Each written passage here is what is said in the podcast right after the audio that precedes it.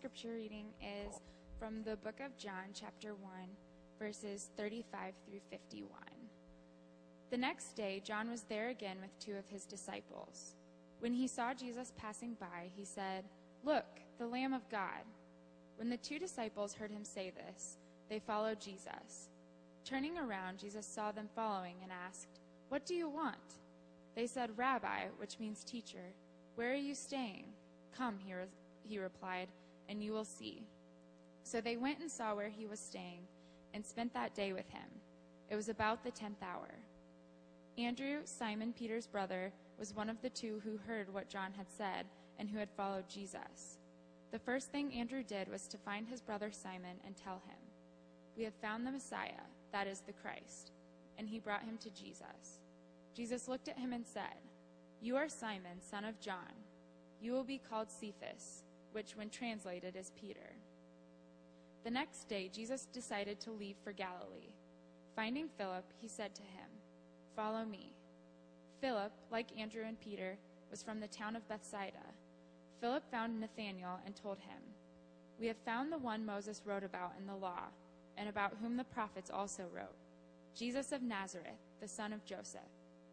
Nazareth? Can anything good come from there? Nathanael asked. Come and see, said Philip. When Jesus saw Nathanael approaching, he said of him, Here is a true Israelite, in whom there is nothing false. How do you know me? Nathanael asked. Jesus answered, I saw you while you were still under the fig tree before Philip called you. When Nathanael declared, Rabbi, you are the Son of God, you are the King of Israel. Jesus said, You believe because I told you I saw you under the fig tree. You shall see greater things than that. He then added, I tell you the truth.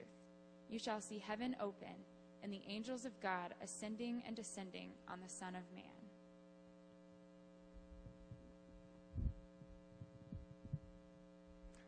Thanks a lot, Lindy. Appreciate it. I'm so glad you guys could join us tonight. What a story to talk about. Um, I'm really excited about this one, specifically because I, I love stories about beginnings. Uh, I don't know if any of you guys are like that, but I love finding out how this all happened. Um, hearing about where did this start? Uh, you know, I have some little riddles to open up with tonight, and I want you guys to try and guess what I'm talking about here. Uh, you'll get the picture. So, this company was founded in 1889 and produced decks of cards from the bark of mulberry trees. It was a dominant player in the playing cards business and also got involved with a string of failed ventures, including taxis, food, and hotels, before it hit its major success with a groundbreaking product in the 1980s. Any guesses? Nintendo. Yeah. Uh, here's another one for you. So, this actor from Canada dropped out of school at age 15 when his father lost his job. His family lived together in a VW van, most likely down by the river. Um, uh, he worked as a janitor to make ends meet for his family.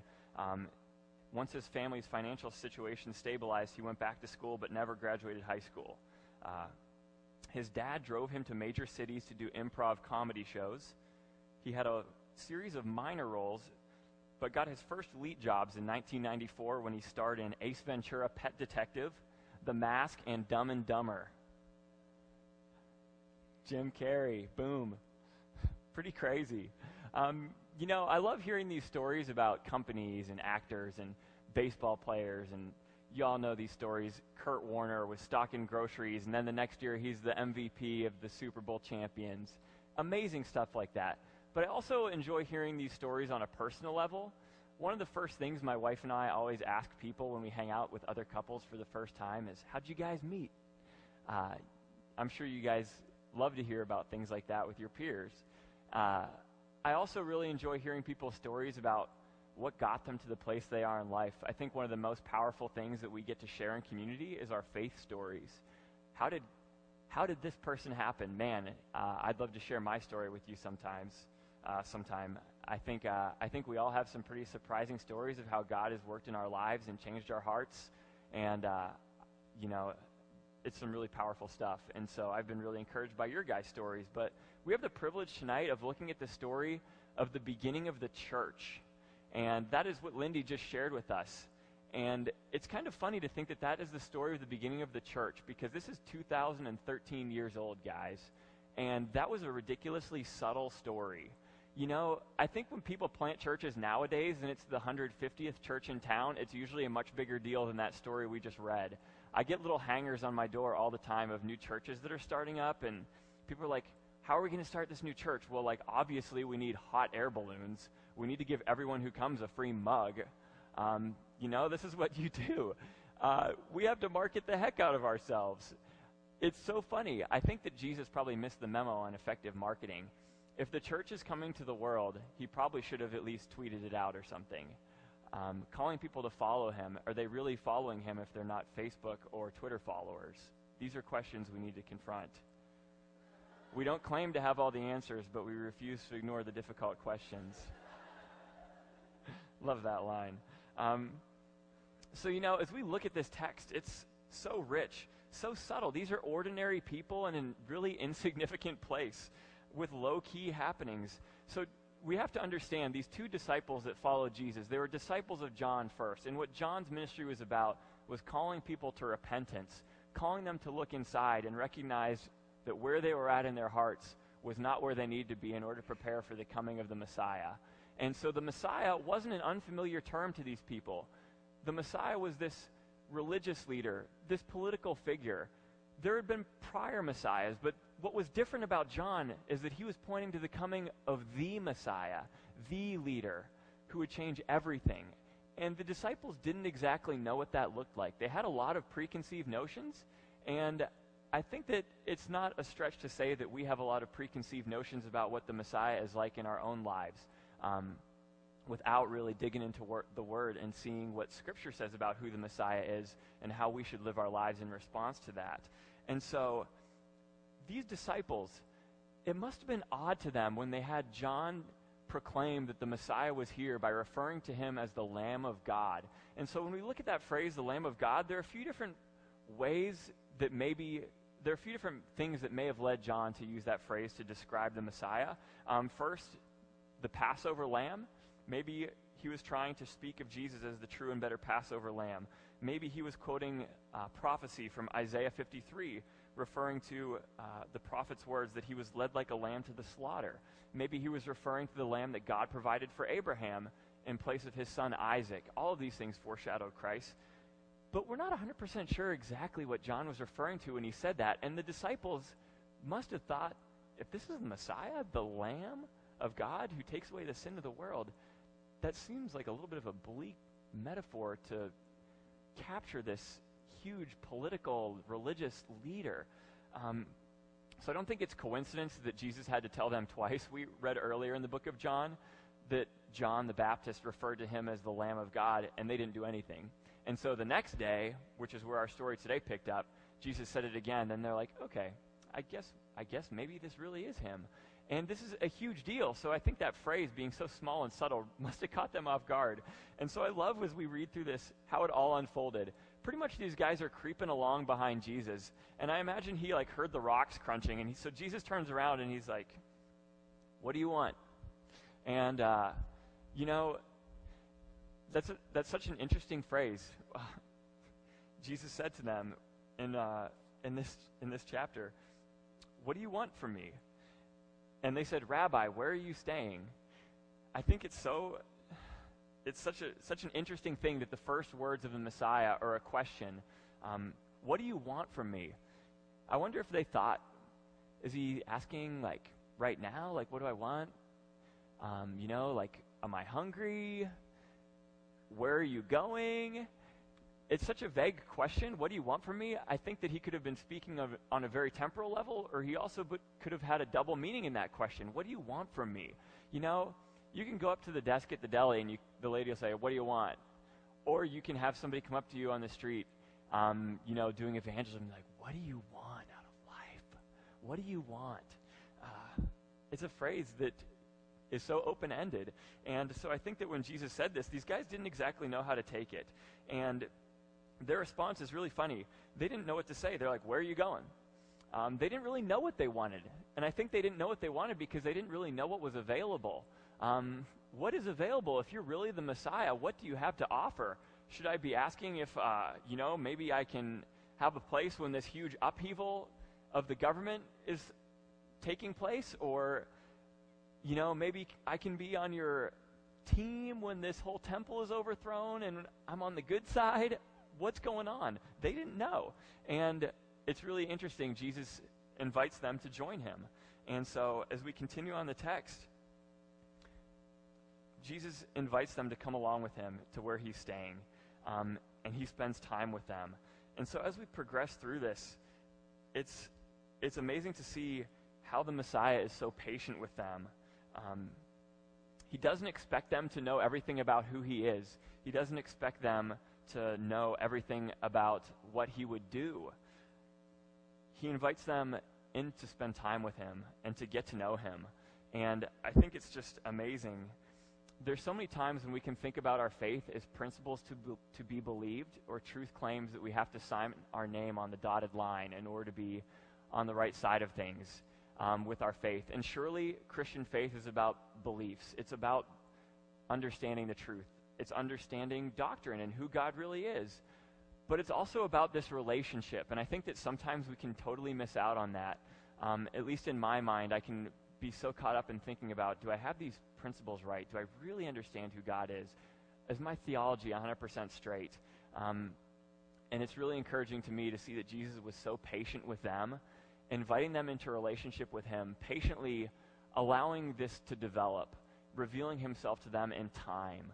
And, you know, I think this is something that we need to remember in our own lives.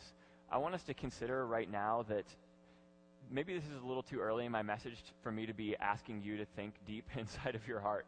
But I think that maybe this could be a time in our lives when Jesus is saying to us, What are you seeking? What do you want?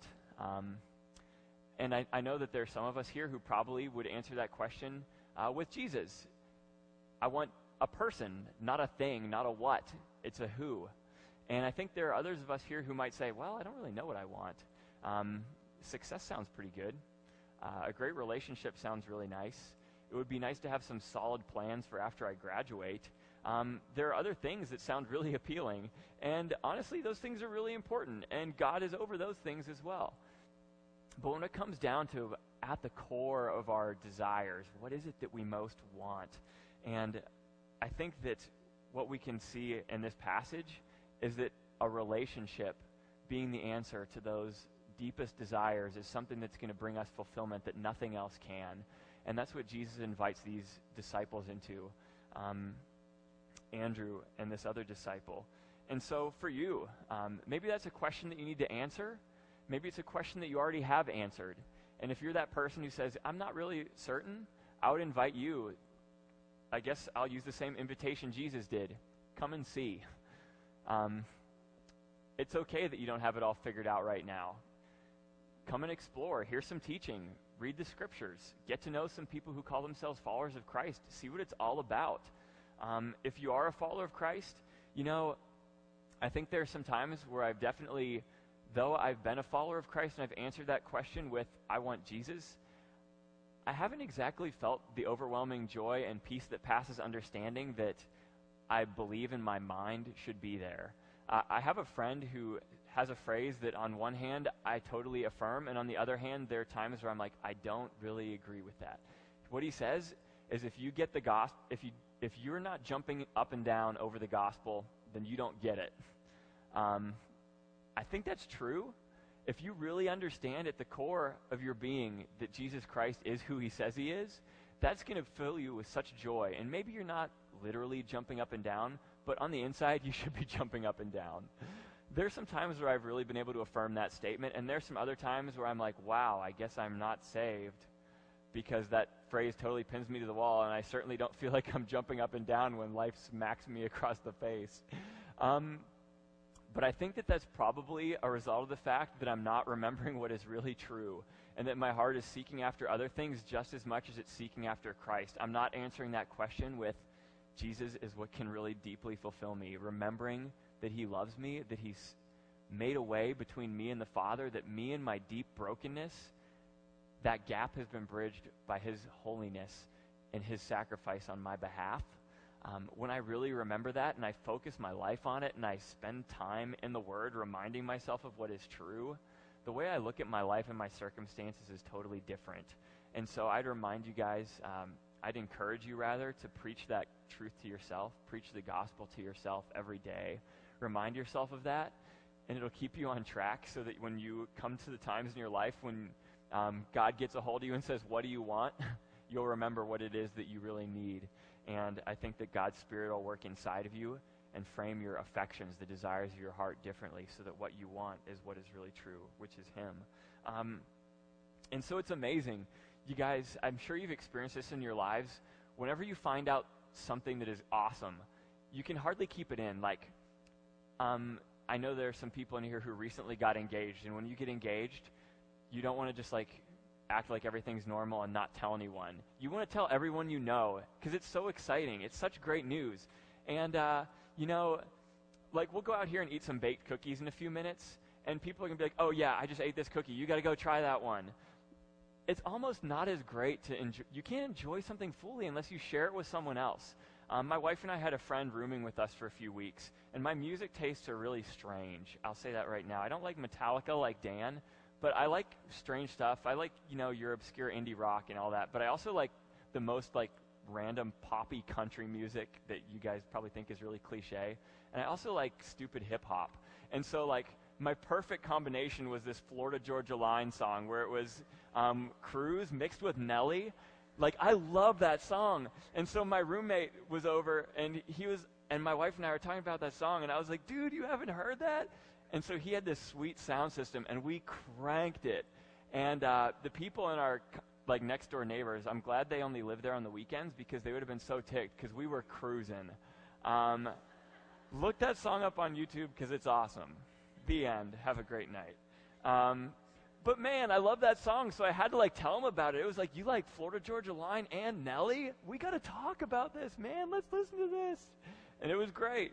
Um, and shame on me if I don't get that excited about the gospel, right? I mean, if Jesus Christ really saved the world and I was destined for death in hell, um, man, the gospel is good news.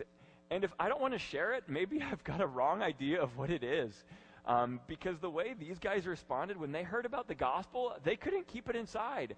It was like they got engaged, or something even better everything they'd been waiting for, everything they'd hoped for was fulfilled. It was now, it was here, and they had to tell people.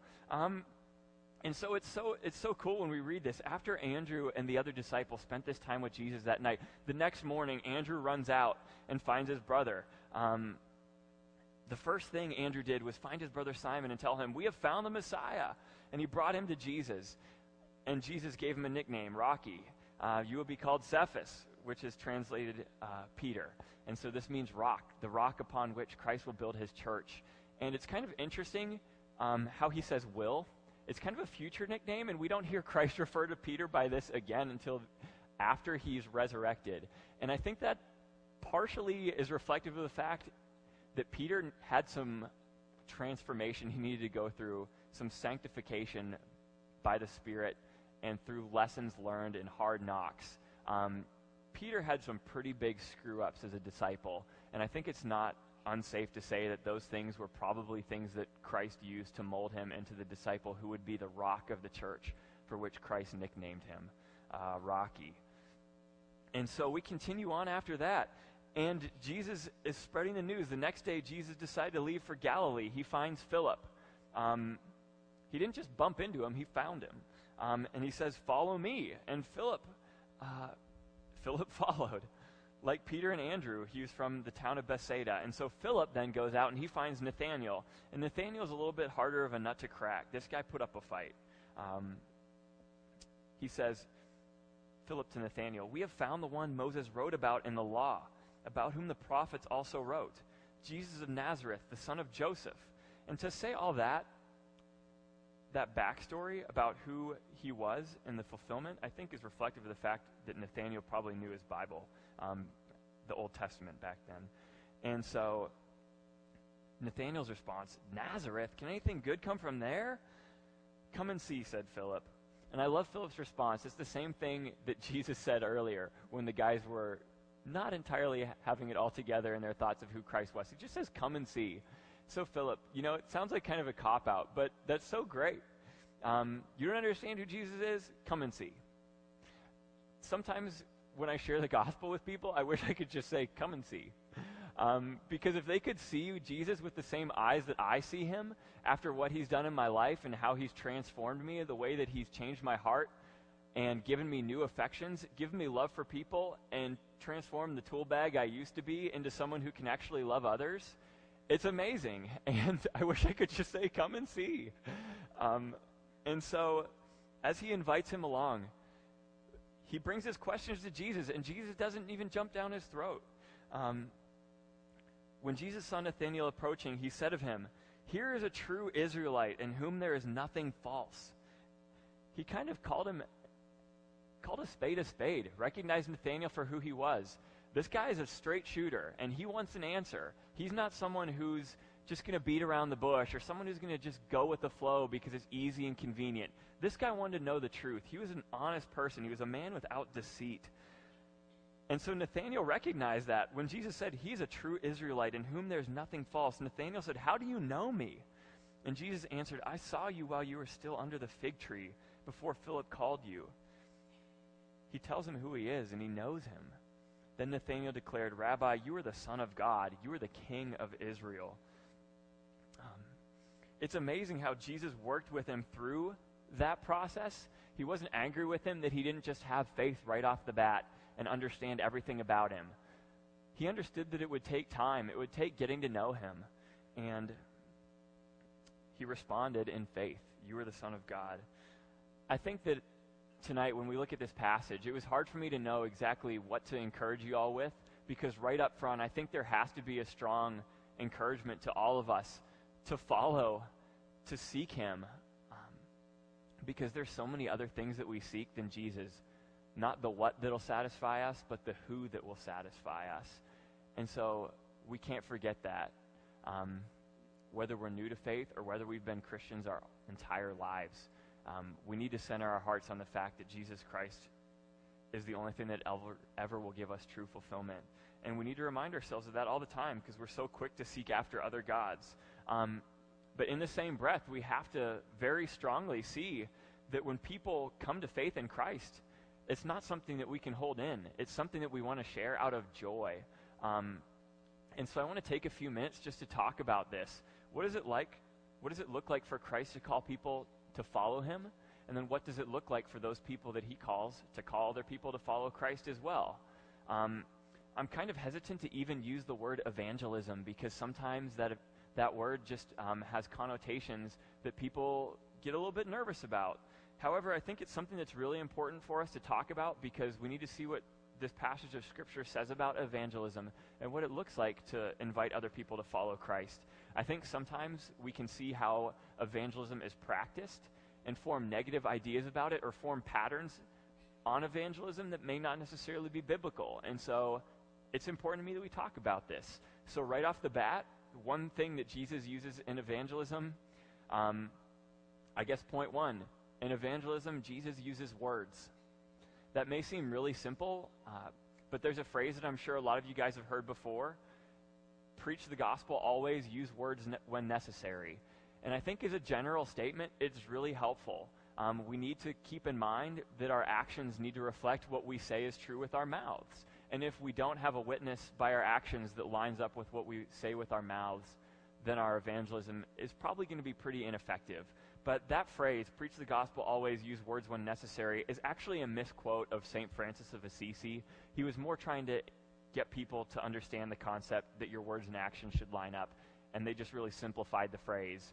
And I don't think that's contr- I don't think that's true. I don't think it um, shows continuity with the way in which Jesus calls people to follow him, because the gospel has to be communicated to be truly understood. I think it would be really arrogant if we as believers said we're the only ones in the world who are capable of doing good things. Therefore, if we do good things, people will become Christians. Um, I've seen people be a lot more generous with their money than I am who aren't followers of Christ. I've seen people do really good things, giving of their time and their energy to serve others who aren't Christians. And so while service is something that we need to value, something we need to be able to care for our neighbors, um, driven by the Holy Spirit out of thankfulness for Christ. But we also need to confront um, with the truth and communicate who Jesus Christ really is as a Son of God if people are going to become saved.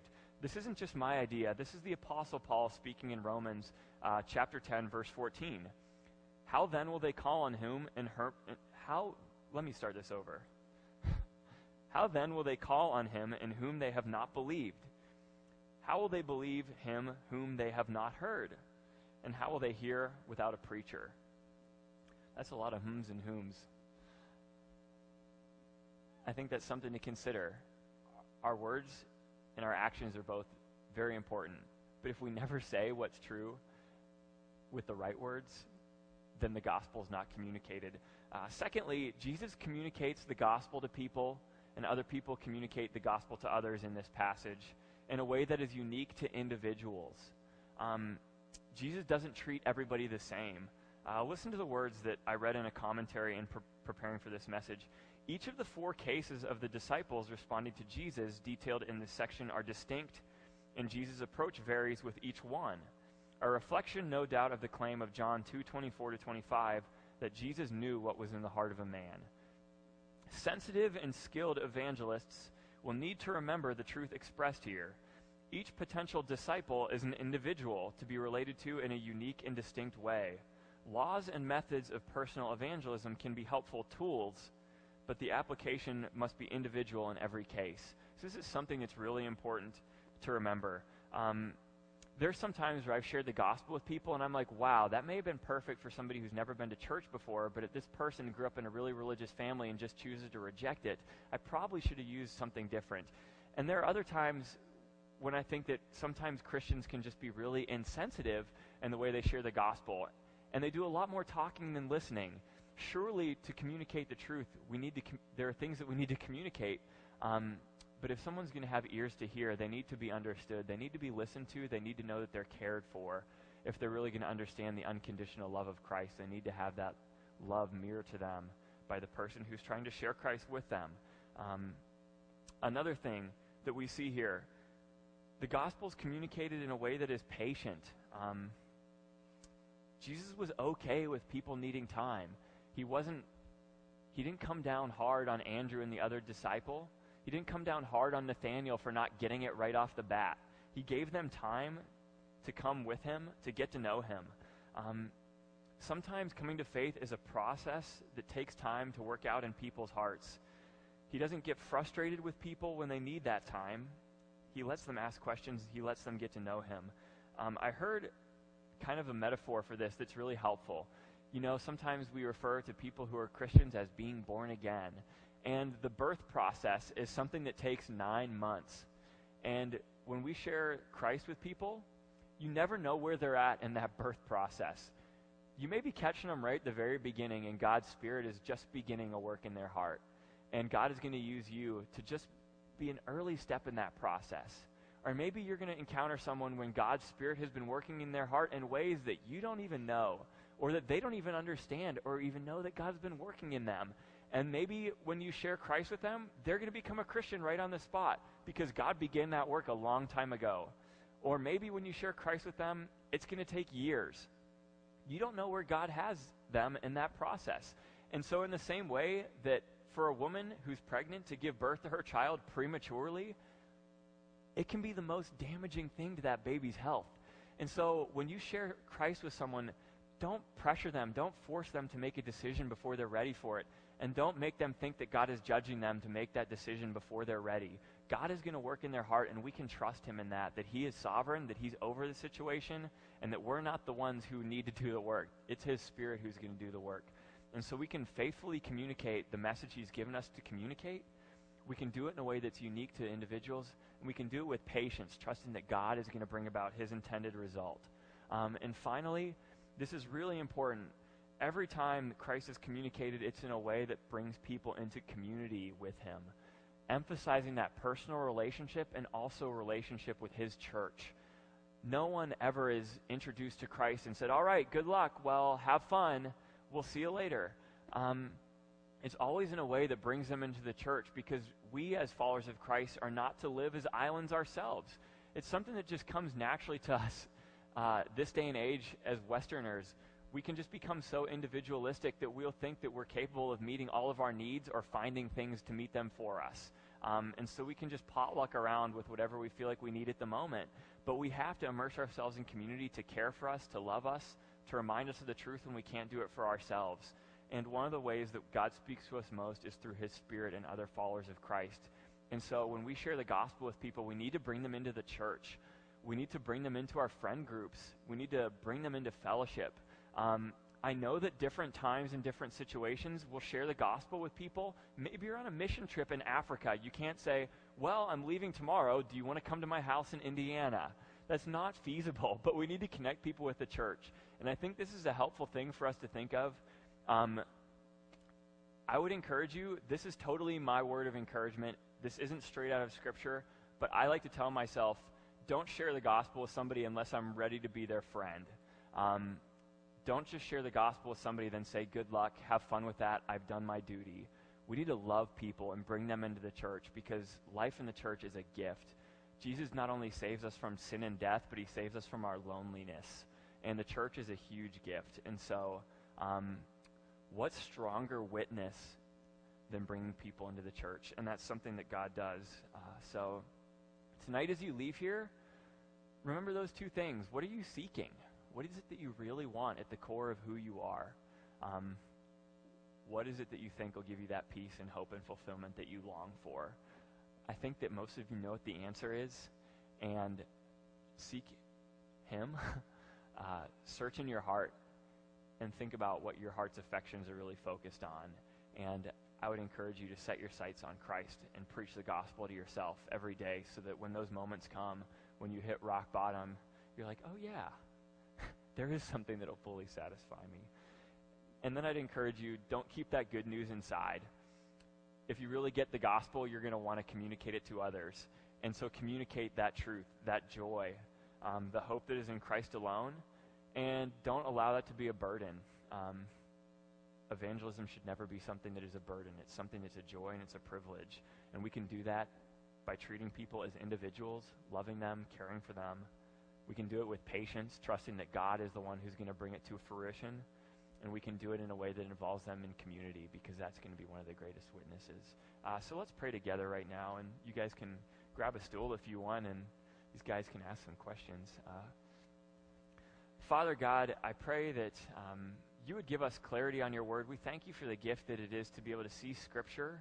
Um, God, it's, it's amazing to know how the story ends. Uh, these disciples, they were just at the beginning, and they didn't know who you were. Uh, Father, but we, we can see the end of the story. And God, we just pray that you would speak truth to our hearts. Help us to know you better. Help us to rejoice in the truth of our salvation in Christ alone. Um, give us hope in that. Set our hearts on that. And God, I just pray that evangelism would be something that we can just take joy in communicating truth about who you are. Um, we don't have to do it to justify ourselves before you or to feel like um, we're going to gain some special blessing, God. Um, we already have your full blessing in Christ. You're pleased with us, and um, you call us to this as a gift. And um, what a gift it is to partner with you um, in redemption, Lord, and make your name known. And so, uh, pray this in Jesus' name. Amen.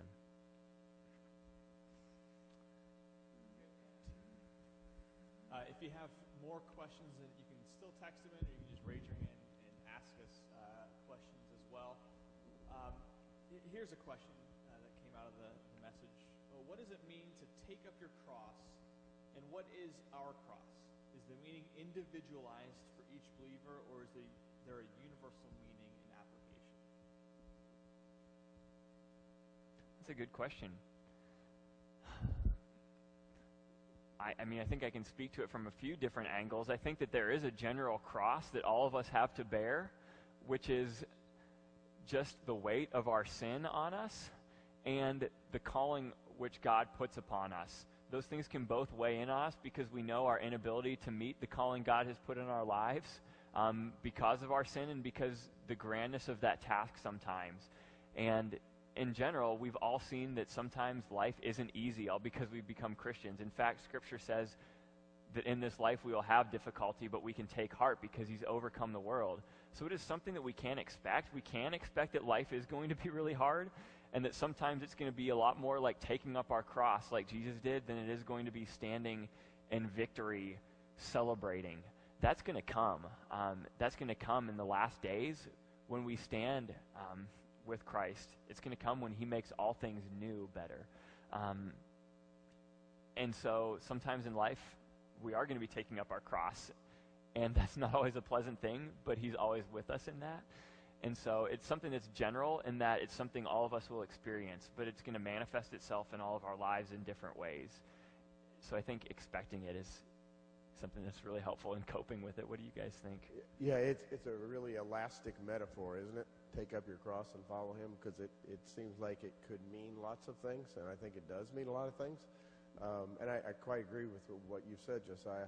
I wonder sometimes when I think of that image, um, what does it mean in relationship to this picture? Remember the Garden of Gethsemane when Jesus is about to face the cross and he says, Oh God, come on, isn't there another way? Right? So the, the mission of the cross was Jesus' cross on that occasion. So it might be that your cross is your particular mission or your particular calling. And you're saying to yourself, oh, God, really? Come on. Is there another way? And the answer might be from God, no, this is your cross. Pick it up. That's where you're supposed to go. It's very personal to you, right? It was certainly personal to Jesus. But the other thing I think of um, that often is underemphasized or perhaps never emphasized when you think about taking up your cross and following Christ, what is the cross? It's the glory of God. What is the cross? It's forgiveness of sins. What is the cross? It's eternal life. Pick up that cross and follow me. Maybe that means something too. That's awesome. I want to think on that one some more. Uh, yeah, when I think, you know, the, the words "take up your cross" to me means you know, take up your your own dedication to self, crucify that, let that die, and, and give up your own autonomy And now you're following me and you're choosing to find life in me. So I think what Josiah said and Bob said is absolutely right. Uh, so we all agree, which is rare. Uh, uh, you know, it, it is something that's general and yet it will manifest. How do you declare your autonomy? Well, that's how Christ is calling you to, to take up your cross. Stop declaring your autonomy and, and submit to Christ in, in that area of your life. Uh, another question that I think uh, flows out of your message, Josiah. Um, you quoted St. Francis. It's a quote we, we hear all the time. What would you say to someone who says, Well, I know my life isn't where it ought to be, so I won't say any words until I get my life where it ought to be? That's your question, isn't it? Yeah. Why am I not surprised? That's a great question. I think that it's important when we share the gospel with anybody that we recognize that apart from Christ, we're right where you are. Um, man, I am a sinner saved by grace. And that's the message of Paul and all the apostles. And so I think that we can communicate the gospel to people, but we need to do it in a way that's honest and recognizing that we don't have it all together, even after we're followers of Christ, because it was never about us, and we're never going to be perfect. And God loves us in spite of us, ourselves, and that's good news. Um, so, you know what? I think that if we're in blatant, obvious sin and we're unrepentant in it, then that's probably an issue, and we're probably not getting the gospel, and so we probably don't want to go out and start doing all kinds of evangelism if we're living in unrepentant sin. But if you're living a life where you're struggling with sin and you're wrestling to give that to God and begging that He would help you in that, and when you communicate to someone else, look, like God saved me, He loves me, and there are still things inside me that are dark that I don't like, but He's working with me, He's transforming me inside, then we can enter into it with humility and I think that's, um, that makes our message so much more effective when we can recognize our own struggles in the midst of that. Good question, Dan. uh, yeah, I, I quite agree. Um, I, I read a book one time. Some of you may have heard of it. Uh, Richard Foster, uh, Celebration of Discipline. It's it's a remarkable book, um, and it's a classic. It's been around forever. I, actually, it's never gone out of hardback It's never gone into paperback uh, for whatever reason. It's just one of those kind of classics. Anyway, Richard Foster tells a story about how when Guessing it's not an ebook. yeah, it's not an ebook, I guess. It's probably an ebook by now. Um, he, he tells a story about when he was a pastor and he'd been working really, really hard, you know, trying to spread the gospel, trying to make the church grow, and all these kind of things. And, Andy really wasn't getting anywhere, and he was exhausted by ministry. He went to uh, a mentor friend of his, and he said, um, I, I need help. I just need to talk to you. Can you pray for me? And the guy said, Sure, uh, I can do that. And he said, Let's meet at such and such place and I'll pray for you. And he said, He met me at such and such place to pray for me. And he said, Before I pray for you, though, Richard, I've got something I think you need to hear. And he started confessing all his sins to Richard Foster. He, he started saying, I want you to know what I struggle with. And he said, only after he confessed his sins did he say, okay, now I want to pray for you. I, I'm not suggesting you should always do it, do that right and be that vulnerable, but in this situation, it was a profound message. And the message was, I'm not perfect. Grace is overwhelming. And that's what I want you to hear. So if you live your life that way, the way Josiah was saying, I'm not perfect, but grace is overwhelming. Look at me, now look at my Jesus. Then you've got a possibility for really exemplifying truth, I think. Yeah. Think that, that humility and that honesty is a lot more beneficial to our, our witness, our evangelism, than is a, a self righteousness. Look at me, I got it all together. No, look at me, I'm a mess. Uh, but I found someone you ought to meet. You know, come on, I'm, I'm still journeying. I, I mean, the disciples didn't have all the answers, but yet they were still inviting other people to say, they said, I don't know. You know, I don't know how a good thing can come out of Nazareth, but come along and meet him, and, and you'll see. I think that's what we can do too. You know, I don't have my life together, uh, but I'm following this guy, and he's helping me, uh, and, and he's the truth, and he's the way, and, and come and meet him and, and journey with him. I think that it's a good balance to the the quote that it is a great quote too. So uh, I think that's all the questions we had, unless there was a, a burning one. Simon.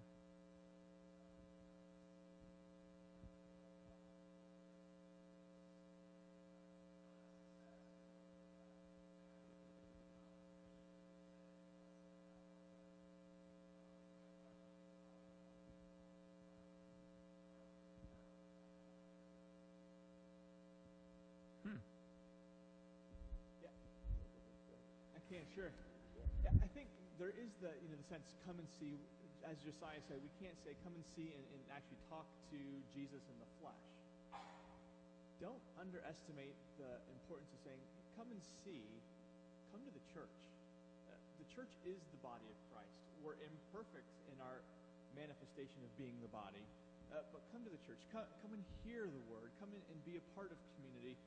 Even before you understand, even before you accept, still come and see. Uh, so there is a lot of failed attempts at explaining the gospel. I fail in explaining the gospel a lot. That's okay. You don't have to have it perfect. And there, there's a, a, an apologetic that goes on when the Spirit is moving among the people that you can't articulate. And so I think the come and see is still a very appropriate mode of evangelism. I, I, I would just acknowledge the truth of your question, right? And that is that sometimes people come and see and it doesn't work. So that is honest too, uh, to acknowledge that, but not to retreat from the invitation to come and see because the experiment wasn't a success, right? Um, there, there's a, a wonderful series of essays by Leo Tolstoy called Walking in the Light. And uh, one of the essays is a story, a short story. Well, they're all short stories. A short story of a early Christian community, fictitious, okay? And this early Christian community um, had a, a bishop or a pastor or something like that. And you know, back then, by the way, early Christian communities were very small. They were isolated. The Roman Empire was large and huge and overwhelming. And in these small Christian communities, you were an outcast. This young man in the story was in the marketplace, right? He was just doing his thing, selling his bread, trying to find work, whatever he did. And he encountered a young friend of his from a long time ago.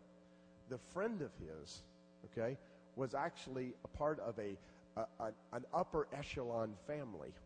Okay? And he hung out with this kid when he was little. The person I'm talking about who hung out with this kid was now a Christian. He was a part of that community. And the story goes that the kid who was a Christian, when he was a little boy, he was a slave in the household of this other friend's father. Okay? So he runs into his old friend in the marketplace. And they exchange greetings and they say, "Oh my gosh, I haven't seen you for years. How you doing?" And the young Christian friend who was the former slave in the household says, "I'm doing well. I found this new thing. It's really changing my life. Um, it's a part of, well, it's a community. And he described the community to him. And the friend who's an aristocrat, who's got all the money and got all the success, and the guy was wonderfully successful, said, Doesn't sound like me. I'm not interested. And the young man who's a Christian says, That's fine. It's been a wonderful thing for me. I'll see you later. He does see him later again in the marketplace. And they renew their friendship again. And before long, this young man, who's an aristocrat, who's got it all together but empty inside, according to the story, says, I'd like to know more. And you know what the friend says to him? He says to him, Well, just come and see. He says, Just come be a part of our community. Come hear what we're talking about. Come hear what we believe.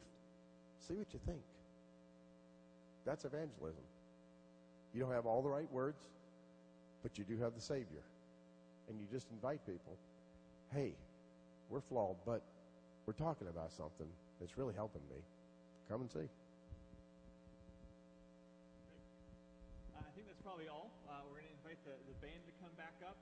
And uh, just a reminder, you know, as the band's coming up, uh, if you have questions, uh, Josiah, you're going to be in the union. Uh, Yeah, I'll be in the union tomorrow from 1 to 3, and you can email me if that time doesn't work, but you want to talk about tonight's message. Love to hear from you. One other thing is like we're, you know, we're always available too, right? It's not like just office appointments. Uh, we can get overwhelmed with appointments, but I know I'm always available. I, I don't mean I'm always available. I don't have any schedule. I just mean that if you want to talk, call the front office and see about setting up a time to talk right over here too. We'd like to do that. Yeah.